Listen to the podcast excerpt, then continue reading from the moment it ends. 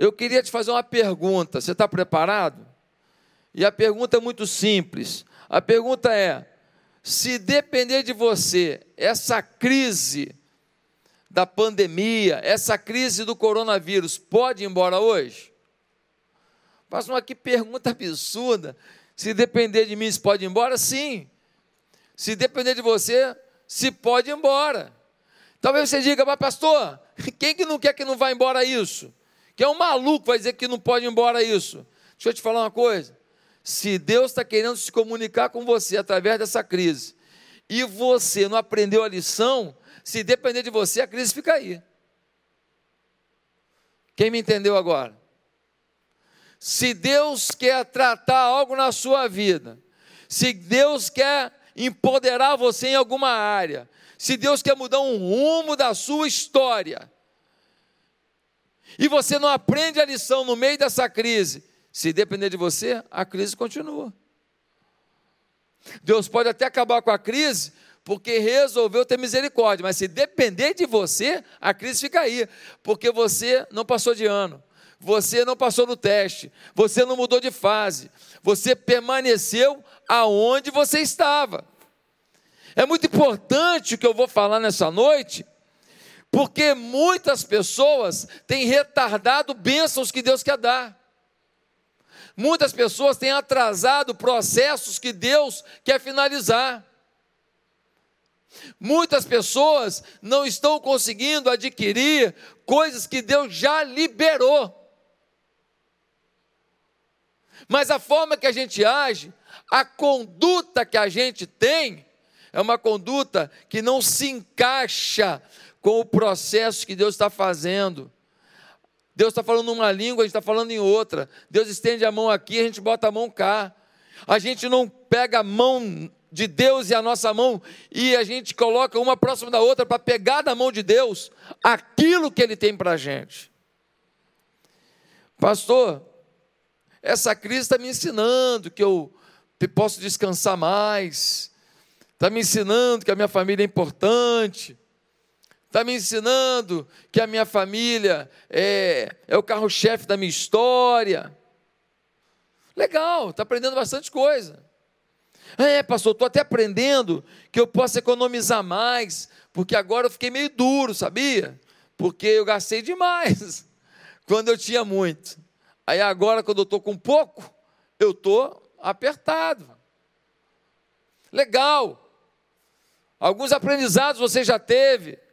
Mas a pergunta que eu quero fazer é: se você já mudou tudo o que Deus quer mudar na sua vida, e se você aprendeu a lição fundamental, porque muitos de nós estamos no meio dessa crise aprendendo as lições periféricas as lições menos relevantes, as lições menos importantes, e o que realmente é o carro-chefe da agonia de Deus, de querer falar contigo, de te sacudir, às vezes você passa batido. Você sabe que deve ter gente que está dizendo: ah, nesse tempo eu estou aprendendo isso e isso, nem pensou sobre isso, está repetindo o que ouviu de outro. Nem refletiu sobre a própria vida, está sendo uma maritaca, está sendo um papagaio, repetindo o que os outros pensaram por você. Não é isso que eu quero. Não é isso que eu quero dizer hoje. Eu quero dizer que Deus quer falar com você, tratar com você. Deus quer responder a você, Deus quer mexer com você, Deus quer mobilizar você. Você precisa entender esse conceito. Se depender de você, as lições da crise já foram aprendidas ou a gente continua na crise se dependesse de você? Pastor, onde é que está isso na Bíblia? Qual é a sua base para isso? Abra sua Bíblia em Êxodo, capítulo 8. Êxodo, capítulo 8. Nós vamos ler do verso 16 ao 19 apenas quatro versículos. E nós vamos ler esse texto, e esse texto, ele, ele é uma das pragas que acometeram o Egito quando Moisés foi até o Egito para libertar o povo hebreu da escravidão. Você sabe da história? Moisés, ele era um príncipe do Egito, ele era neto do faraó, mas ele mata o egípcio, ele tem que fugir para não ser morto. E ele tem 40 anos quando ele faz essa bobagem. 40 anos depois, ele já com 80 anos, Deus aparece para ele e fala: Olha, volta lá no Egito, tem um novo faraó, e você vai lá e você vai dizer para ele que o povo hebreu não vai ser mais escravo, vai sair de lá e vai para uma terra maravilhosa que foi prometida ao pai Abraão, que é a terra de Israel hoje. E você vai dizer para ele que o povo que faz o tijolo, o povo que capina, o povo que planta, o povo que colhe, ou seja, a força produtiva do Egito vai embora. E eles têm que se virar e, e aprender a trabalhar. E você vai lá e fala, ó, e vamos embora, e ainda vamos levar gado, vamos levar dinheiro, não vamos duro não. Aí ele fala para Deus, Deus, você deve estar de brincadeira, né? 80 anos, eu chego lá, olha, eu, eu vou libertar 2 milhões de pessoas, trabalha vocês aí. Eles vão rir de mim, né, Deus? Mas Deus fala: não, Moisés, é contigo, porque quando você se achava o cara, tu matou gente. Mas agora que você não se acha o cara, você está pronto para ser usado por mim.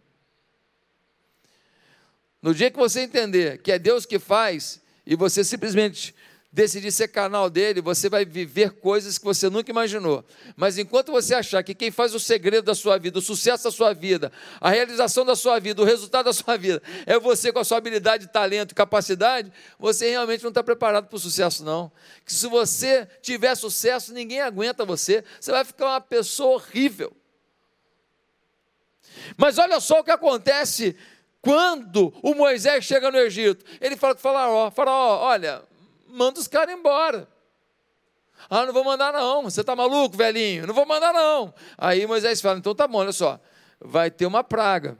E aí teve a primeira praga. Qual foi a primeira praga? O rio Nilo ficou avermelhado como um sangue. E os peixes morrendo. Mas aí os, os magos do Egito fizeram uma coisa parecida, fizeram um feitiço lá e águas ficaram avermelhadas também. Aí o faraó falou: Nada demais, velhinho. Você fez, mas os nossos magos também fizeram. Mas ele só falou isso depois que Deus tinha feito as águas voltarem a ser águas boas novamente, né? Mas tudo bem. Mas ele não se convenceu que Deus estava naquele negócio. Por quê? Porque os magos fizeram também. Aí o Moisés falou: Olha, você prometeu e não cumpriu, não liberou o povo. Sabe o que vai ter agora? Vai ter rã. Vai ter rã para tudo quanto é lado. O rio vai ser rã, na, no, no, fogão vai ter rã, no quarto vai ter rã, vai ter rã pulando por tudo quanto é lugar e tal. Aí, rapaz, os magos fizeram igualzinho. Muitas pessoas ignoram o poder das trevas. Muitas pessoas ignoram que é um poder também nas mãos do diabo. Ele era um anjo poderoso. Ele não tem o poder do Deus Todo-Poderoso. Ele não é onisciente, onipotente, onipresente, não. Mas se você for em alguns, alguns rituais por aí, você vai ver gente andando em cima de caco de vidro sem cortar o pé. Você vai ver gente se deitando em cima de brasa viva sem se queimar. Você vai ver gente jogando mel no corpo, pegando aquelas formigas, aquela que morde para danar, joga no corpo, come o mel inteiro e não dá uma mordida na pessoa. Você vai ver gente tomando três, quatro, cinco garrafas de cachaça e não cai no chão. Ignorar que o diabo está agindo nesse mundo é uma besteira. Ele existe. E o diabo fez algumas coisas, mas ele tem limite.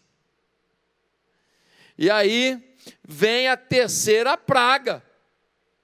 Porque Faraó não deixou de novo o povo ir. Deus, com certa situação, as rãs somem. Mas o faraó fala: não vai liberar o povo, não. É muita gente, é minha força produtiva, são os meus escravos, eles não vão embora. Aí vem a terceira praga. Vamos ler o texto?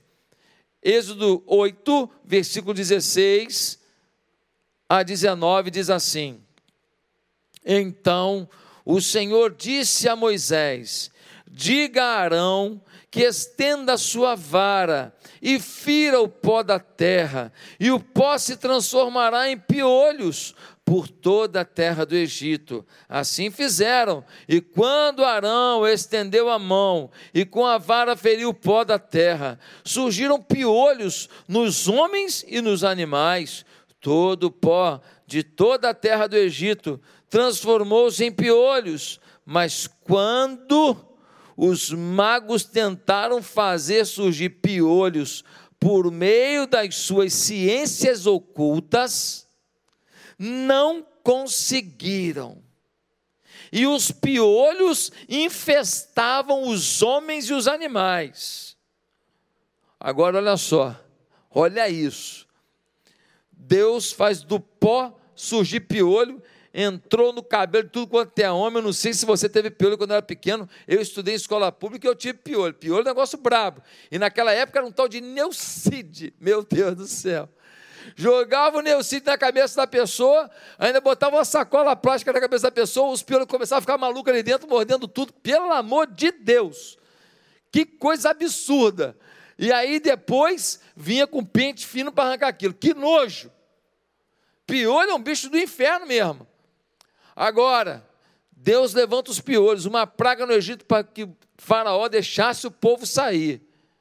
Agora, olha o que acontece. Versículo 19 os magos disseram ao Faraó: Isso é o dedo de Deus. Eles tentaram fazer a, a água ficar vermelhada, que nem sangue, conseguiram. Eles tentaram levantar rã, conseguiram. Quando chegou no piolho, eles não conseguiram, não. E eles falaram assim: Ei, Faraó, deixa eu te falar um negócio aqui. As nossas feitiçarias têm limite. As nossas bruxarias têm limite. E eu quero te falar uma coisa. Olha o que eles vão falar aqui, coisa forte demais. Isso é o dedo de Deus. Os magos do Egito, os magos mais experimentados do mundo, gente que vive no ocultismo, gente que tem ligações com o sobrenatural, com espíritos imundos, negócio complicado. Eles falam: ei, nós estamos tremendo aqui, Faraó. Por que, que vocês estão tremendo? Porque a gente pensou que era feitiço. A gente pensou que era essas coisas que a gente está acostumado a mexer. Mas aqui, Faraó, o que? Fala, mago. É o dedo de Deus. Isso é o dedo de Deus. Ninguém consegue fazer isso. Tem um Deus por trás disso tem poder inatingível por trás disso. E o faraó, quando ouve isso, olha o que ele faz, versículo 19: Mas o coração do faraó permaneceu endurecido, e ele não quis ouvi-los, conforme o Senhor tinha dito. Nós temos uma crise aqui, sim ou não? Temos. Hoje, aqui no Brasil, no mundo, nós temos uma crise da pandemia? Temos ou não? Temos. Diante da crise aqui instalada, pragas que estão vindo sobre o Egito, e hoje nós temos uma praga que é um vírus, um tal de Covid. Diante dessa praga aqui daquela época, tivemos duas posturas. Uns tentaram enfrentar a praga de uma maneira, tentaram de novo de outra maneira, segunda praga, na terceira praga eles falaram: "Ei, é maior que nós. Nós nos rendemos. Tem o dedo de Deus nisso." Mas o faraó, mesmo quando os magos se curvaram, mesmo quando os magos perceberam que não era um ocultismo qualquer, que era o poder de Deus, o faraó continuou com o coração endurecido. E sabe o que aconteceu? Mais sete pragas vieram, até que ele liberou o povo para ir embora. Ainda veio mosca, ainda veio ferida no corpo, ainda veio saraiva, ainda veio gafanhoto, ainda veio um monte de coisa, e no final a última praga foi a morte do filho primogênito do Faraó. Só então ele liberou o povo. Ele podia ter se livrado de sete pragas se ele tivesse aceitado a orientação dos magos aqui. Pastor Josué Valandro, onde quer chegar? Deixa eu te falar uma coisa. Nós estamos vivendo uma crise, uma crise. Nós estamos vivendo uma pandemia, nós estamos vivendo um tempo complicado, pessoas querendo trabalhar e sem poder, empresas fechando, dificuldades, sim, mas a pergunta é: você está aprendendo a lição de onde Deus está botando o dedo dele na sua vida? Os magos disseram: é o dedo de Deus. Eu queria saber de uma coisa: na tua família, o que, que o dedo de Deus está apontando? Teu relacionamento com a tua mulher é bom? Ou é meio meio sem sal? Vida sexual de vocês é aquela coisa gostosa, aprovada por Deus? Aquela coisa legal, poxa, minha mulher, meu marido, bacana pra caramba? Ou será que você se nega ao outro, deixa o outro sofrendo aí, porque ele não fez uma coisa que você queria, porque ele não falou direito com a tua mãe um dia, e aí você começa a punir um ao outro, e a vida sexual de vocês é uma droga. Os magos disseram: é o dedo de Deus. Deixa eu te perguntar uma coisa: o que, que o dedo de Deus está apontando na tua vida financeira? Ah, pastor, estou num aperto, eu estou duro, ah, estou na maior dificuldade. Ah, papá, você está em dificuldade, porque você sempre ganhou pouco porque você fez um investimento e, infelizmente, veio a crise logo depois dele? Ou é porque quando você tinha muito, você não poupou? Você comprava um tênis que não precisava, comia fora quase todo dia, sem precisar. Você fazia um monte de extravagância e não tinha reserva nenhuma. Como é que é o teu padrão de vida? Como é que é a tua estrutura de vida? Ah, mas eu ganho pouco. Não se trata de ganhar pouco ou muito, se trata de viver com o que tem e tentar fazer algum tipo de caixa. Se você vive com pouco, pouco caixa já vai atender você. Qual é o dedo de Deus na sua forma de tratar as pessoas. Os magos disseram: é o dedo de Deus. O que, que o dedo de Deus está dizendo para você? Está apontando na forma que você trata as pessoas. Será que você é, é arrogante? Como é que você trata o porteiro do prédio? Como é que você trata o, o camarada que varre o quintal da empresa que você trabalha? Ele tem nome ou ele não existe? Aquele cara com aquela vassoura enorme, sabe qual é? Um que fica com a roupa laranja, escrito aqui o tal de colurbe. Você chega a enxergá-lo ou você nem o vê? Quando você passa, você passou por uma vassoura ou por uma pessoa segurando uma vassoura? Pessoa que trabalha na tua casa, carteirinha dela é assinada ou tu está só enrolando? Empresário, ganha bem, mas passa para trás uma pessoa que ganha salário mínimo. É bonito isso? Onde Deus está colocando o dedo na tua forma de tratar as pessoas? Você tem uma situação financeira boa? Tua mãe e teu pai estão comendo legume, estão comendo queijo, estão comendo fruta. Tem um cafezinho para eles bonzinho lá? Tem leite? Para tomar um café com leite de tarde, com pãozinho com queijo? Ou você vive na abastança e os seus parentes próximos, você não ajuda nem numa coisa tão básica como uma alimentação legal para sua família, seu pai, sua mãe. O faraó não estava nem aí. Veio a água em sangue, veio a rã, veio o piolho, e ele só endurecendo o coração. Não vão embora, não, vão ficar comigo. Os magos não, falaram assim: ó, a gente desiste. A gente está aprendendo a lição da pandemia, a gente está aprendendo a lição da praga, a gente está aprendendo a lição do momento, a gente está entendendo que é o dedo de Deus. Ei, onde está o dedo de Deus na sua vida hoje? Que tipo de cristão é você? Ah, pastor, eu não leio muito a Bíblia, não. Eu nem oro muito, não. Sabe por quê? Porque eu sou muito ocupado. Ah, é ocupado? Legal. Aí agora você fica em casa, na quarentena. Na quarentena. E aí você também não leu nada de Bíblia. Tem 40 dias, você não leu 40 páginas da Bíblia, ou seja, você não conseguiu ler uma página por dia. Sim ou não? Tua vida de oração você começa a orar e você para para responder o WhatsApp, sim ou não?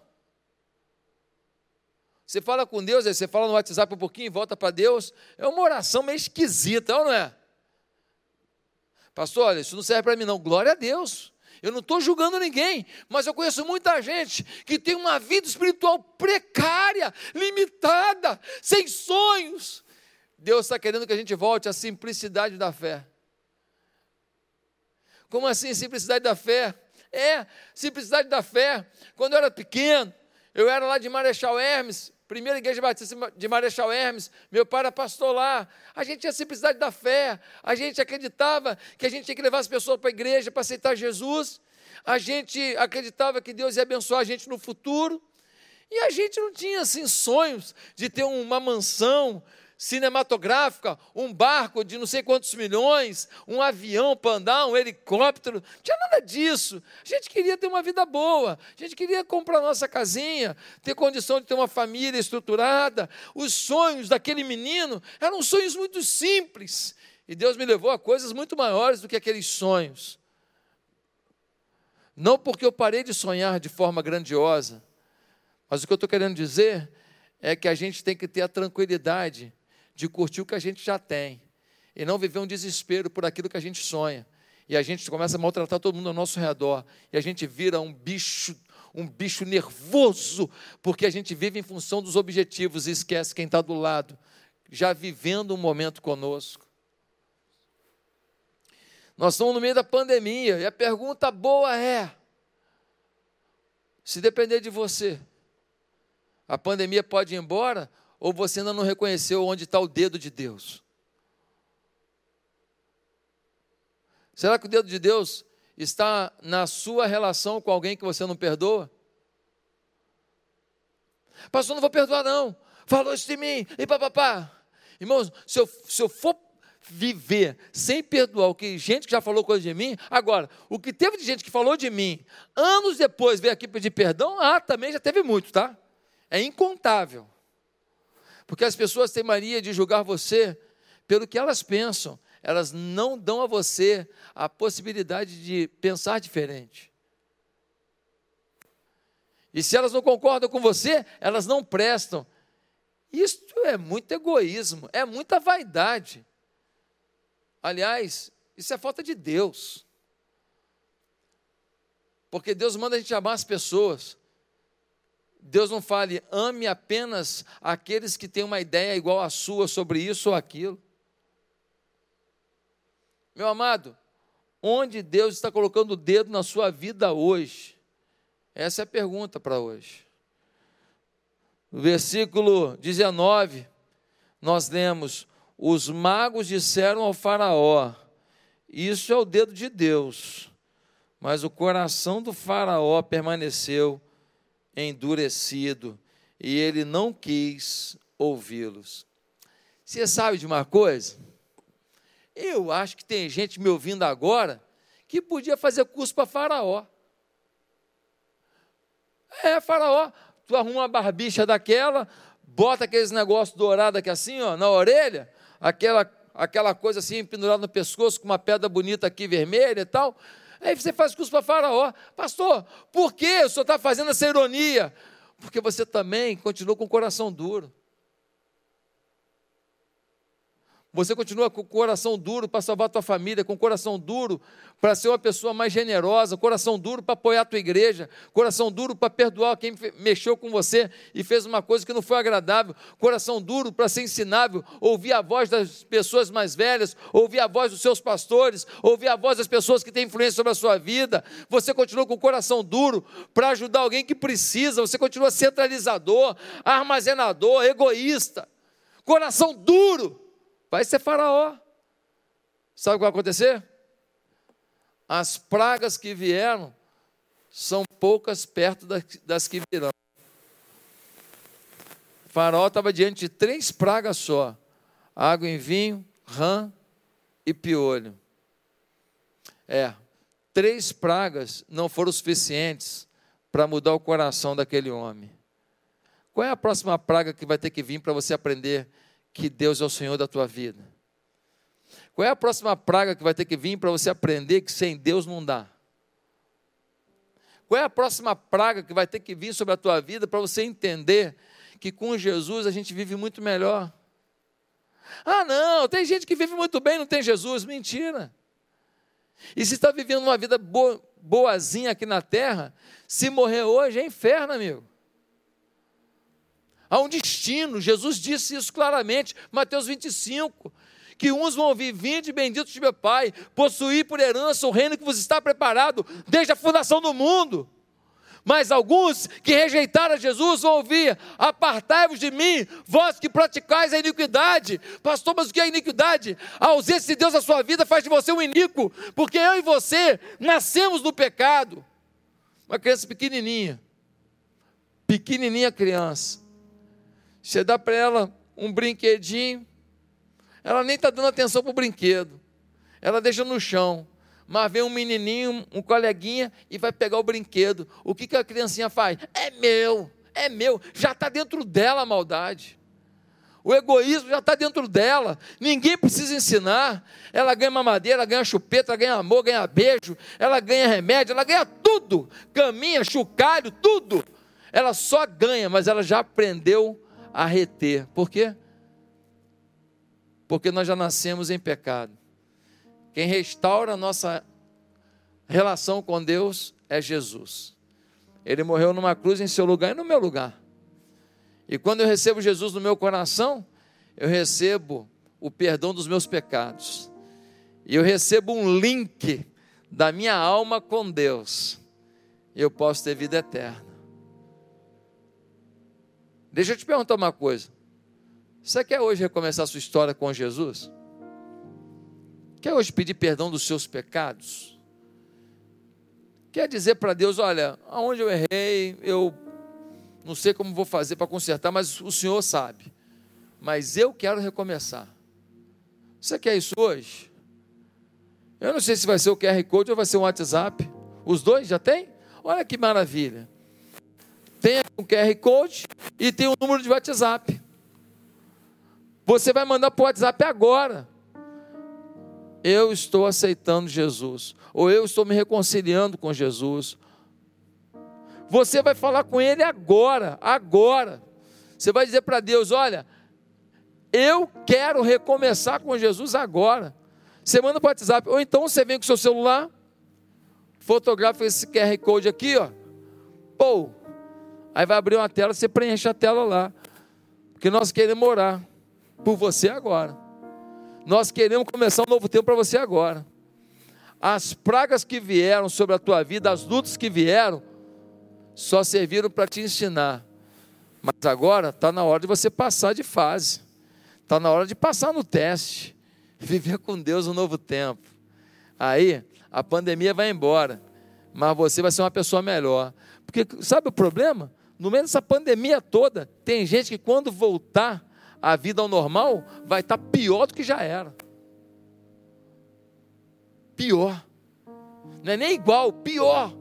Mas tem gente que aprendeu onde estava o dedo de Deus e vai viver para Deus. Faz isso agora.